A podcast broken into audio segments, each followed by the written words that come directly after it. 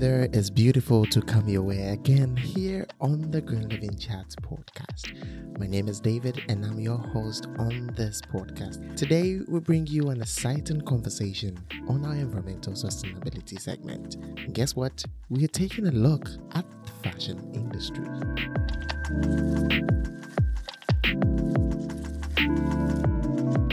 Well, why the fashion industry? Today we are taking a look at the fashion industry because it's one of the industries with the longest supply chain and has so many activities going on that impacts us socially, environmentally, and economically. So, on today's episode, Olga Johnston Antoneva joins me on the podcast to have an interesting conversation on what is happening in the fashion industry. Olga is a leading consultant and opinion leader when it comes to sustainability and circular fashion industry in Russia. She is a fashion consultant to a lot of fashion brands and independent designers. She is also an educator and visiting lecturer at top Russian universities and schools of fashion and design. And one thing that you'll be noticing from this conversation is Olga is the best storyteller. and you're just gonna enjoy the conversation we had with her from the diverse experience she has had from living in different parts of Europe and Russia, experiencing all the cultures and how the fashion industry has evolved throughout the years. So today, Olga introduces her background and how she grew up getting into the industry from design to fashion and getting exposed to all the things that happened in the industry. She tells us about how the fashion industries evolved in her own eyes with the experience she had in different countries.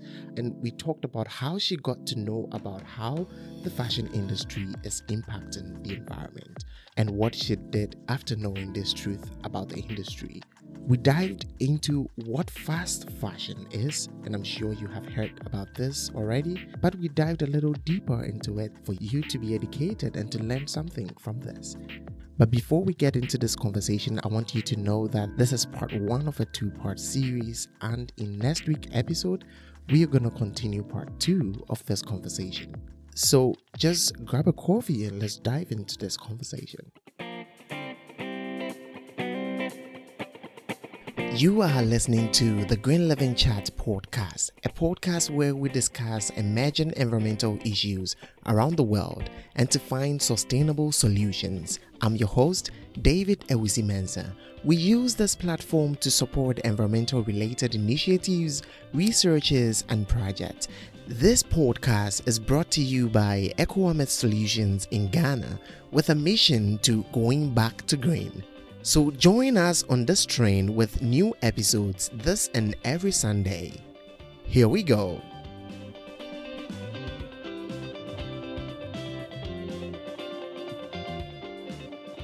Hello, Olga. Thank you so much for joining me today on the Green Living Chats. Super excited to have this conversation. And really, since I got to know about you, oh boy, I've been just wanting to have a conversation with you. So, really, finally, welcome to the podcast. Thank you very much. Thank you, David. And thank you, listeners, for having time to listen to what I am here to say. And thank you for inviting me. Yeah. Really looking forward to our chat. it's really exciting. You don't, I mean, people listening might not understand why I'm super excited because we've been really wanting to have conversation, but you know, sometimes time becomes a little bit of a struggle to have a common good time to to talk. I'm super excited. And even the way we got to meet is is just even interesting. So, okay, just a background.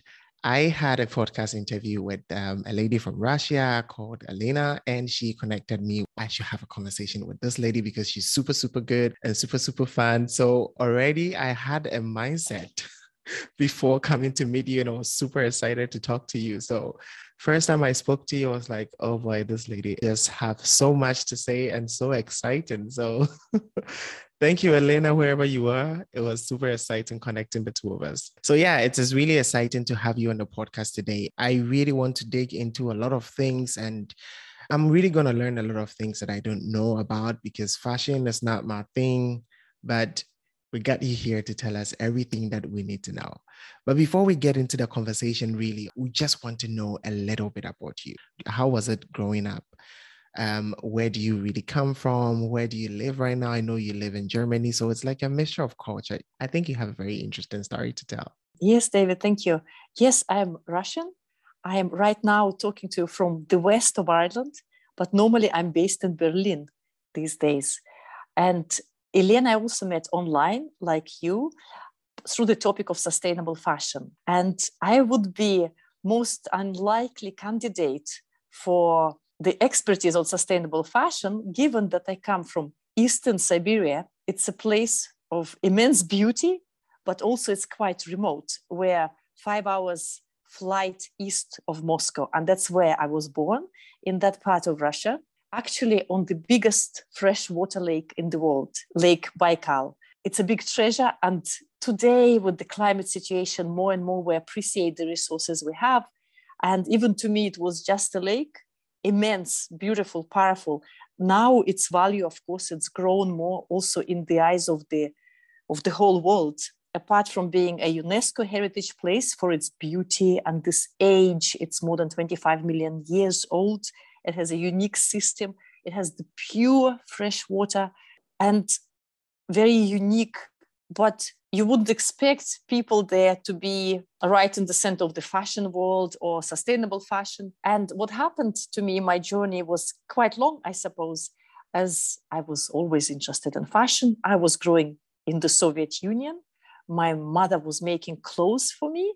Uh, she's a physicist, wow. she's a mathematician, always working in, the, in that field, but also a very handy and um, person who was making all, a lot of stuff, knitting and sewing. And in a sense, I was spoiled from very early age to have something different and something unique and something my own. So f- since then, I really have appreciation of very special pieces and unique wardrobes and unique looks and styles and somehow, because of that, because actually of shortages that were all over Russia, and my luck of having my mom being able to do this creative and practical in a way of often remaking clothes, I developed this likeness, as I said, for uniqueness and special pieces. So it's in a way is easy and natural for me to appreciate something special and understand that you don't need so much to look well and to feel good. And I have experienced that really from very early ages when even the teachers in the school would stop me and say, Oh, this is so lovely on you. Who made this? We had, we had uniform in Russian schools, and part of it was this aprons, believe it or not. Mm-hmm. And um, she made these lacy ones. Um, and uh, this was somehow so nice for me, so important. I was a very good academically, I was a very good student. I loved studying and I still do. But this part of wearing things, this even enjoying the materiality of uh, clothes was also in me, and it was uh, developed, I think, at that time. And noticing that people actually notice and they pay attention and they like things that are aesthetically different or or special. Call them beautiful, call them stylish, but with some sort of a difference. So that gave me this love for clothes and I wouldn't say fashion. We didn't really have this big fashion or fashion idea. The fashion magazines were very limited. And I actually remember all of them, they were Russian ones and they were not easy to get since I was growing up without much advertising. So I really wasn't spoiled in terms of seeing visual pictures of stuff. So I have this humble, normal appreciation of beautiful materiality that is also practical and functional, but then also aesthetically and some, somehow psychologically as well fulfilling. And I loved styling. I knew, oh, I want to combine these things, and I know what I can put together from this little baby age, uh, like dressing dolls, I call. And I'm saying that because in the modern world, I would be going into a fashion college or styling college. At that time, these professions, especially the stylist, it didn't even exist. I think that word didn't exist, definitely didn't exist in my country. Sewing and making clothes was not my interest. So I didn't pursue that. I went to study linguistics, philology. I'm so fond of that science. I think it's uh, also, we can have a separate conversation on that. But I yes, learned sure. English and uh, yeah became an expert in the language and i wanted to teach the language and i love also of course the language as an expression and medium that you can communicate everything through. And of course if we talk about clothes it's also a medium of communication. So somehow it yeah. is related. But i came to that a bit later when fashion i realized is a big industry I actually ended up working abroad. My first job after doing graduation uh, from the mm-hmm. Russian university was in Dublin. This is the beginning of the 90s. And it's also very interesting that I missed my reliance of my mother's supply of things that at that time yeah. I could already tell her I, I would design something and oh please make it this way and make it that way.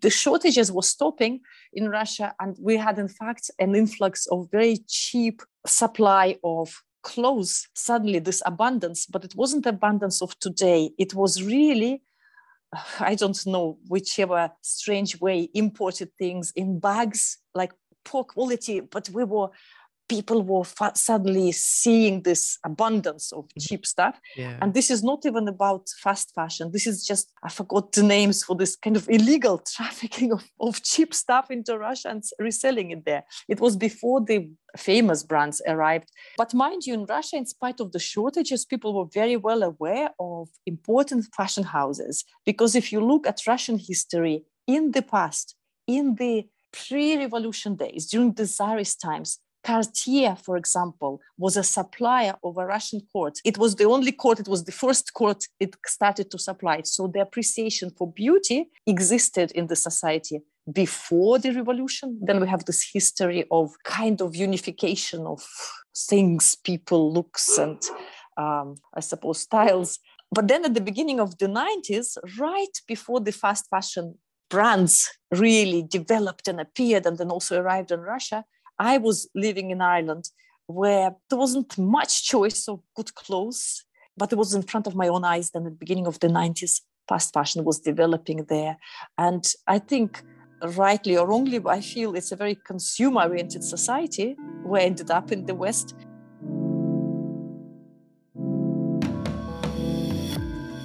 Yeah, so after getting to know a little bit about what happened in Olga's life in Russia, the poor quality of stuff that were brought into the country, growing up and seeing how the industry was just growing all of a sudden, how was it evolving in Europe? Because we know a lot of these brands started coming out from Europe, and how was it happening in Europe? Olga continued the story about what was happening in Europe.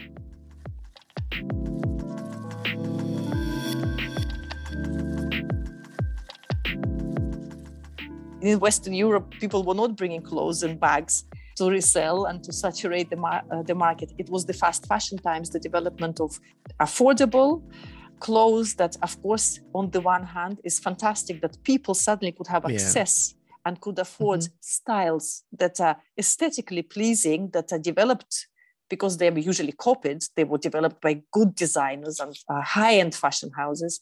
And suddenly, at some point towards the end of the 90s, it was really a proliferation of this cheap, affordable clothes that was changing every few weeks. People had access to it. It was harder and harder to become unique. And we now, of course, understand it was done because the production moved to the countries where it was very cheap to make it. That is a huge issue. Out of sight, out of mind, who, in what conditions made our clothes, at what cost? We didn't ask those questions in the 90s, or very few people asked. So now that is, of course, is changing.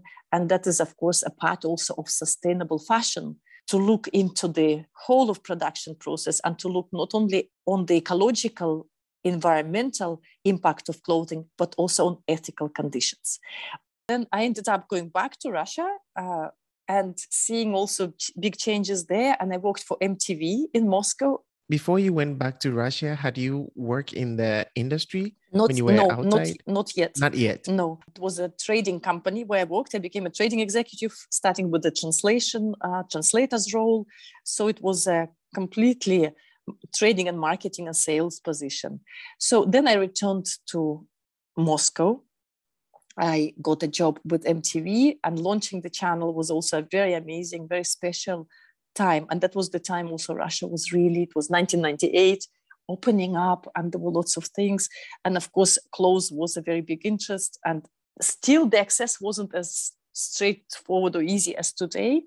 But style was just settling in and people were uh, finding it and it was quite controversial as well because you could be too radically dressed for the conservative uh, at that time Russian taste. But MTV, of course, was a very open place and atmosphere and very inspiring. I worked there uh, on a audience research. So, of course, we also looked at the VJs, at the looks, at the clothing, and the, how the audience responded to that. Then life developed so that I moved back to Europe. I was in Amsterdam. And really, to be honest, Amsterdam became a place for me of all these aesthetic inspirations. I was doing a, a master's degree there in communication science. And you can now trace a little bit, okay, I'm into communication, the languages, the linguistics, and also the like a fashion communication end of it was very interesting for me. So while I was studying, I was also involved on, in local projects uh, with some artists and designers. And uh, this is beginning of the 2000s. And aesthetically traditionally respect design. I met people doing experimental fashion. If you think at that time, Antwerpen designers, which are not so far from Holland, they, there was the school was developing and growing. So it was a very special atmosphere. And I became styling. It was really a kind of a natural development, like and really like playing. I always said it's like dressing dolls. It's not a real job. You know, styling yeah, is not a real. so I was also a personal stylist. Then life at that stage, I was married with one child, and we moved to Kiev for my husband's work. And uh, again, another very interesting thing. It was during the uh, Orange Revolution times, and again i can witness that it was feeling at the beginning of it as a very also liberating and open and very positive thing. It was amazing. And i was nearly immediately approached uh, by people. You are the best dressed couple in Kiev, and we just came from Amsterdam. We didn't even notice yeah. that. And uh, styling, would you do that? So I was involved with magazines and uh, private people, because also people, especially women that now got into politics there, they wanted to dress well.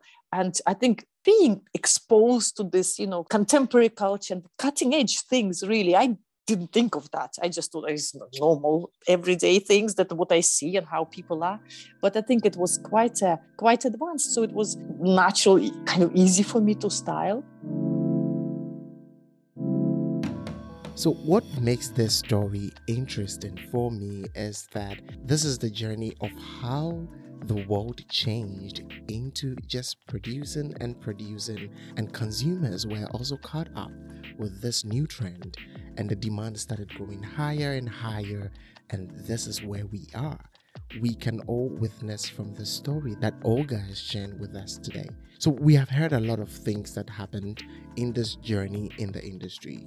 I was a little bit curious on how Olga got into sustainability because that was actually what drew me to contact her for this conversation. So let's dive into the story how Olga got into sustainable fashion.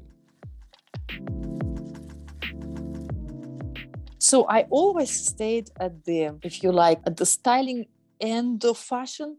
But until I came to Berlin in 2014, I didn't really come across sustainability in fashion or across that question. And that, when I discovered it, I think that's also quite a showing story. I will tell you how in a moment. But I want to say, I was really shocked when I thought, oh, I'm now learning about the negative impact of this fun industry. Oh my God. And I thought, I'm in that industry. I read all the contemporary magazines, uh, publications. This knowledge escaped me, and nobody mentioned it. All these fashion people around me I was really shocked and I thought, this is very serious. If me involved, okay, not in production, but in content creation, is not aware of such a problem, what can we expect from people who are more removed from fashion industry? I that for me, it was like even now it gives me the goosebumps. The realization of it was like, I can't believe this doesn't make sense. How come they don't nobody talks about it. And I will tell you how I discovered. And so I came to Berlin and I thought, okay, I'll try styling here. And Berlin was full of styling projects and things like this. And uh, at some point, I thought, okay, maybe um, and, and fashion uh, weeks in Berlin, maybe not as famous as the fashion capitals like Paris, Milan, London, uh, but it was a very interesting time. There was an alternative fashion week showing diverse designers, emerging designers. Unfortunately, that stopped, but it was a very interesting time. There was a bread and butter show. Again, I happened to be in a place where there was even more cutting edge things in fashion without it being you know without even the world i think realizing it. But it was good to be the insider of this and kind of it was again normal. But now i think god it was so advanced. I was recently looking at the reels from this alternative fashion week and i know it was very tough for the organizers to to put it together and eventually it disappeared. Sadly because i looked wow this is real fashion. This is amazing so I go this alternative fashion week, and you at some point I think, okay, I, I, see what is this green fashion week. Yeah, it's some strange thing probably, but it wasn't very highly promoted either. But I ended up, I was okay, the standard fashion, like what's new, let's go see something uh, different. Let's just see it. Yeah. So I ended up during the uh, one of the fashion weeks actually subscribing to a tour of sustainable fashion and sustainable fashion shops. And we went across a few shops that were selling sustainable designers. And people, the shop owners who curated the uh, the choice, the collection was showing that, and it was mind blowing, like eye opening. That's where the transformation and the shock happened when I realized, first of all, fashion is polluting. I believed how. I was very lucky to have a former student of master's degree in sustainable fashion who was on the tour and I was pulling her all the time, not really. And how is that? So she was my also fantastic source of like, you know, she was immediately there and I knew then all the sources where to go to after this tour in order to satisfy my curiosity and disbelief as well and the shock. Since then, we actually spoke together at uh, different sustainable fashion events, international events. But at that time, I was like, no, this can't be. So I discovered this. I can share with you what it is, what it is that is wrong with the fashion industry. And it was a shock for me. And I was very upset because no, I, I love this industry. It's only there to make us all happy. it's not true. I had a, you know, kind of deep down also mm, big controversy inside me. But also, if you think of styling, I also knew people. You know, in the past, I would have had clients that would say, like what is you know what do you want to achieve? What kind of look? You go through the all different uh, mood boards or questionnaires and meeting apps. And sometimes people say i want to look rich. And you know and you feel well, there is something wrong. Of course we all want to look well and you know healthy and happy. And it's actually good that people are so honest and they say directly i'm not rich but i want to look rich. I respect that but at the same time it's very saddening yeah right? It shows the big division that even through clothes we're trying to achieve something that we are really trying to be somebody else that we have these false values that we are trying to aspire to and fulfill. This is so wrong. And i thought oh my god these people who have issues with putting the look together and being satisfied and happy with the look, whether it is expensive or cheap or secondhand, whatever. It's not a natural skill for for most people, I would say. And but and they're trying and they're trying to achieve something, often not even being themselves, but to copy something, to be rich, to be like that. This is more a psychological issue, not exactly a aesthetic and style issue oh, it's all very related. It's very interesting topic, of course. But I thought, and if these people, they're so manipulated, of course, by the industry.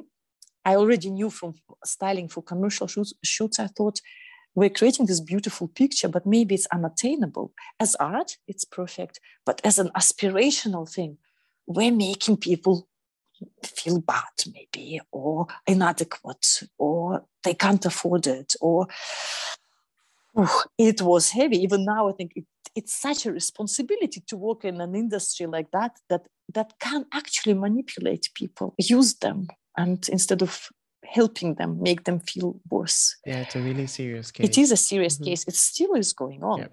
And we're so used yeah, to that. Still. Yeah, well, I want to look and what is in that magazine. I, I think it's less now. I think it's not so acute and all this last couple of years many things were opened up and uh, all this general big crisis. I think also reevaluation of the values. We are getting there.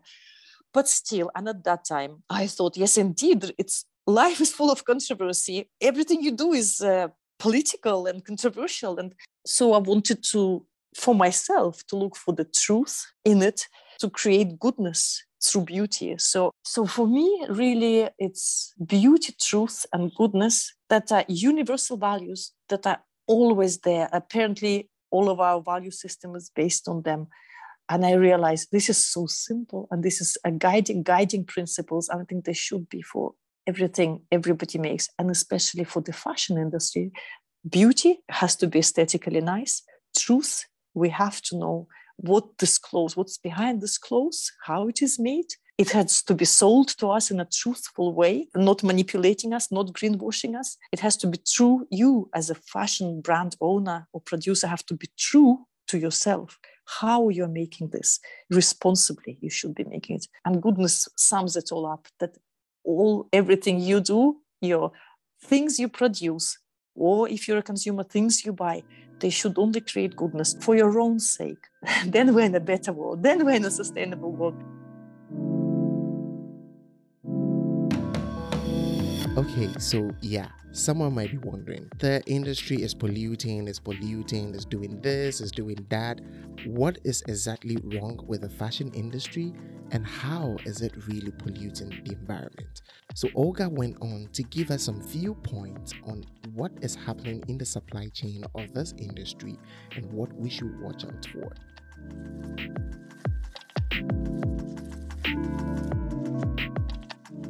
What really shocked me as the information about the pollution because I came to ecological thinking and environmental, I wouldn't say activism, but ideas through fashion exactly on that day.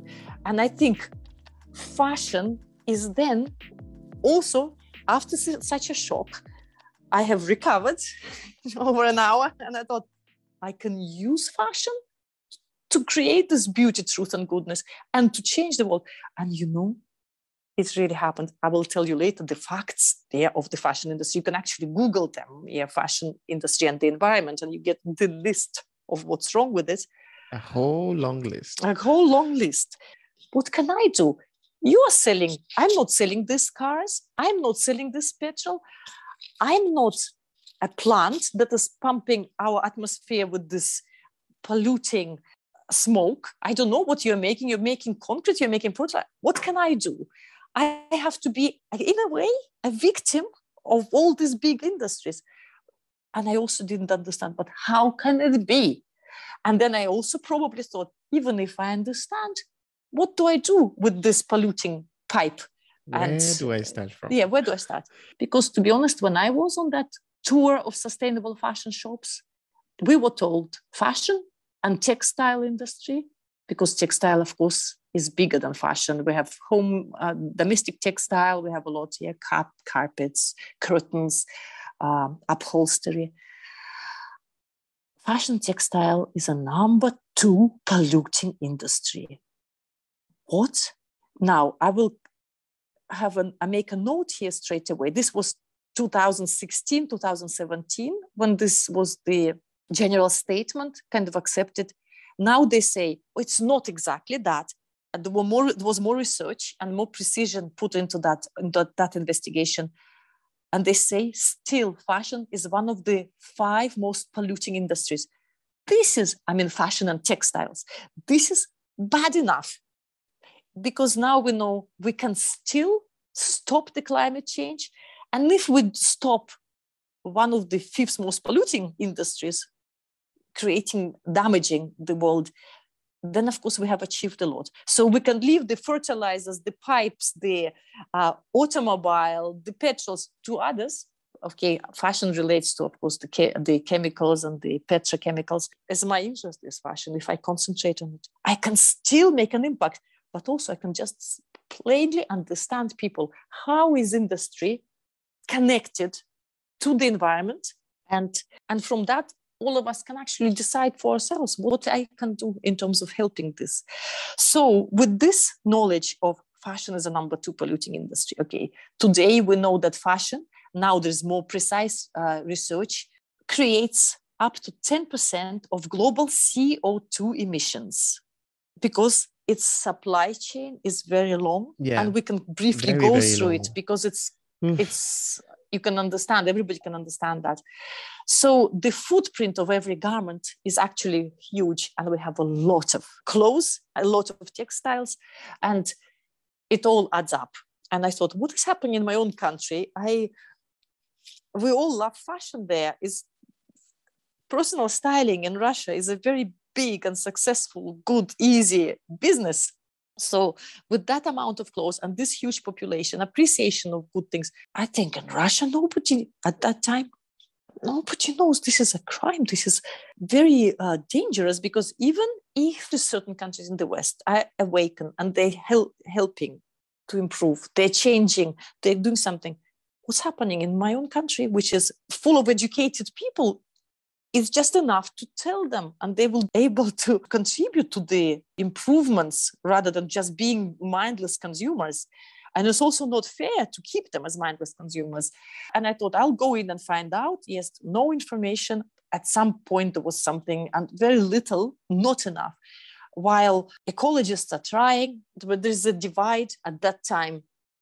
Now there has been more activism and more awareness but still big division. And I went to people at ecological conferences and events because Russia had a year of ecology in 2017. Every year we have a year of a certain topic.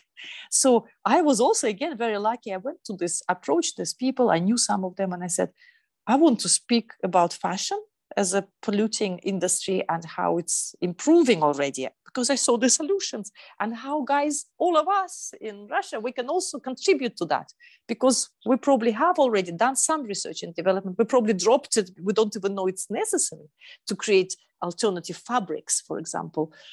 I'm sure we're well able. So let's look into that.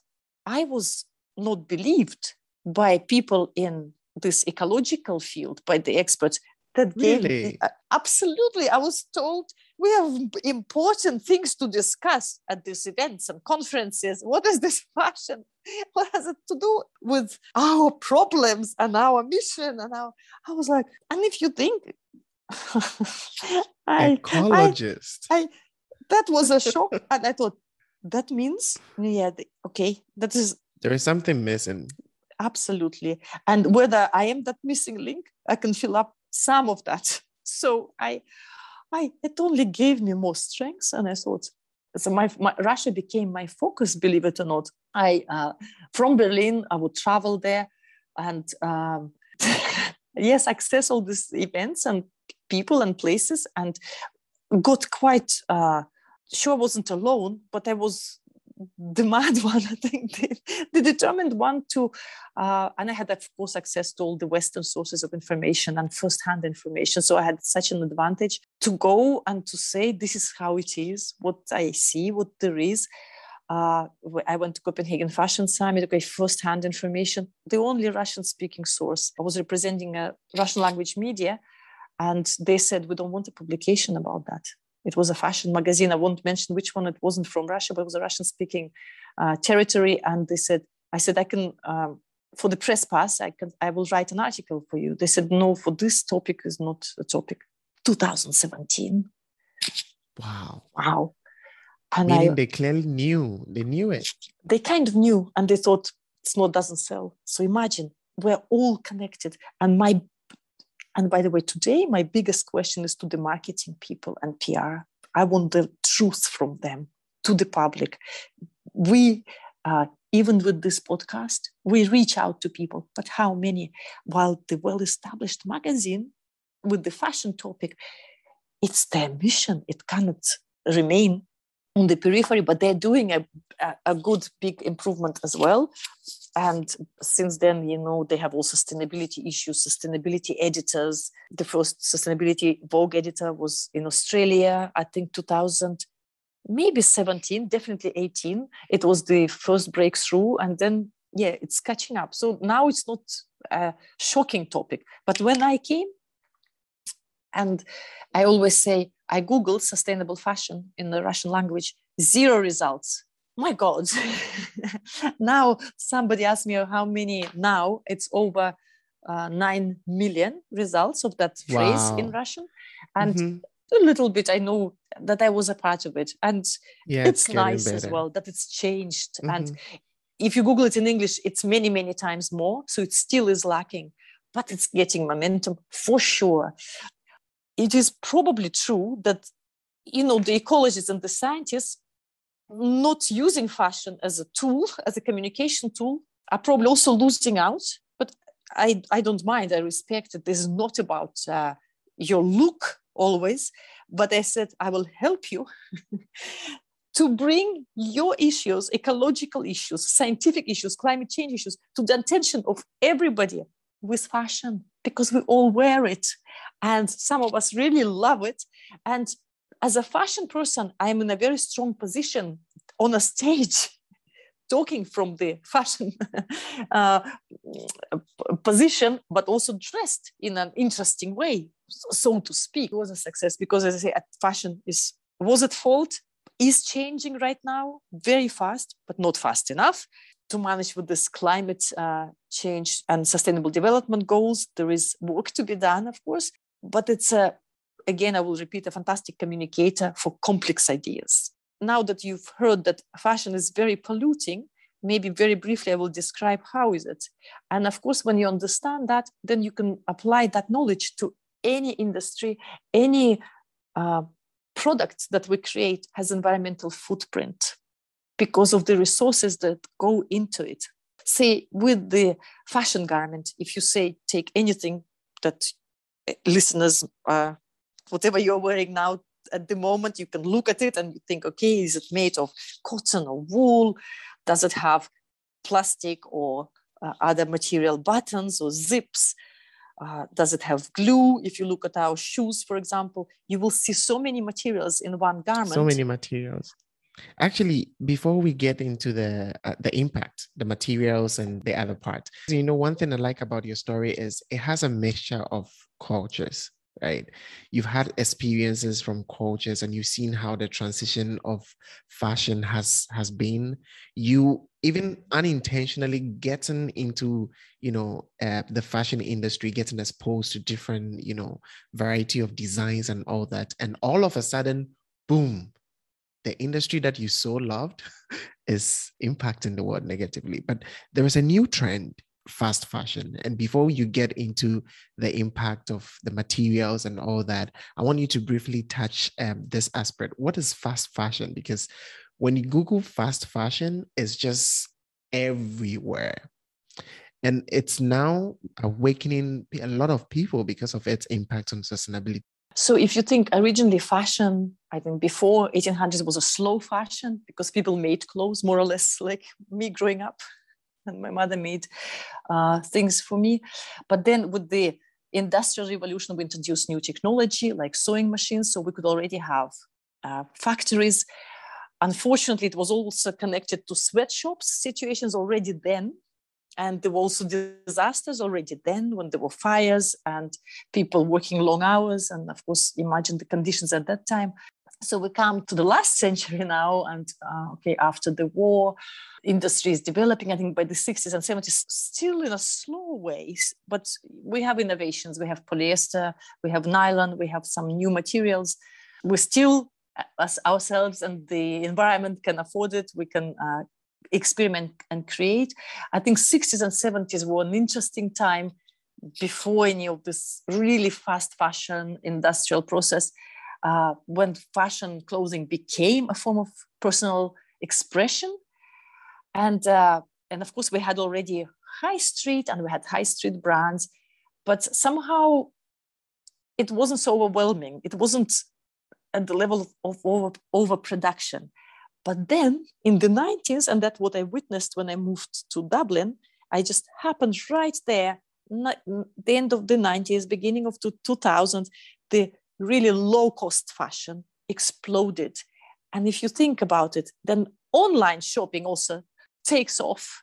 You know, the high streets become very similar in every city, the same big fashion shops, I mean, fashion shops, the cheap fashion shops there. And as I say, yes, we have a lot of people to dress. Fantastic, we have affordable clothes. As I said, we didn't question how is it that it's so affordable. And suddenly, for the first time, people could afford looks from the catwalks. So, uh, fast fashion was exploiting that our I suppose lots of people's desire to look like a, like a celebrity or like a fashion uh, latest uh, look from the very famous design house. But of course, the manufacturing was using cheap materials. We didn't realize at the time how polluting they were, how dangerous they were, how they they killed the environment in other ways. Oh boy, it's been an interesting conversation already, and I just can't wait to bring you the rest of this conversation. But hey, the fashion industry is really broad. And I think that as you have listened to this conversation, you realize that right from the beginning of the supply chain to the end, where we keep buying and wearing clothes, there is something that is definitely missing. And as producers and consumers, we all have a part to play. And as we mentioned some time here on this podcast, consumers do have a say in making things change in the industry. And on today's episode, what I want you to pick out is that you have a part to play in telling these industries that there are certain things that we do not want. And so change them in the industry. There are a lot of social issues that are going on that we could not capture here on this particular episode, but I hope that this will provoke you to get online and research about the brands that we are buying from and where they get their raw materials from. And I think it's really important that we all add our voices to make a change happen because if we protect the environment, it will definitely protect us.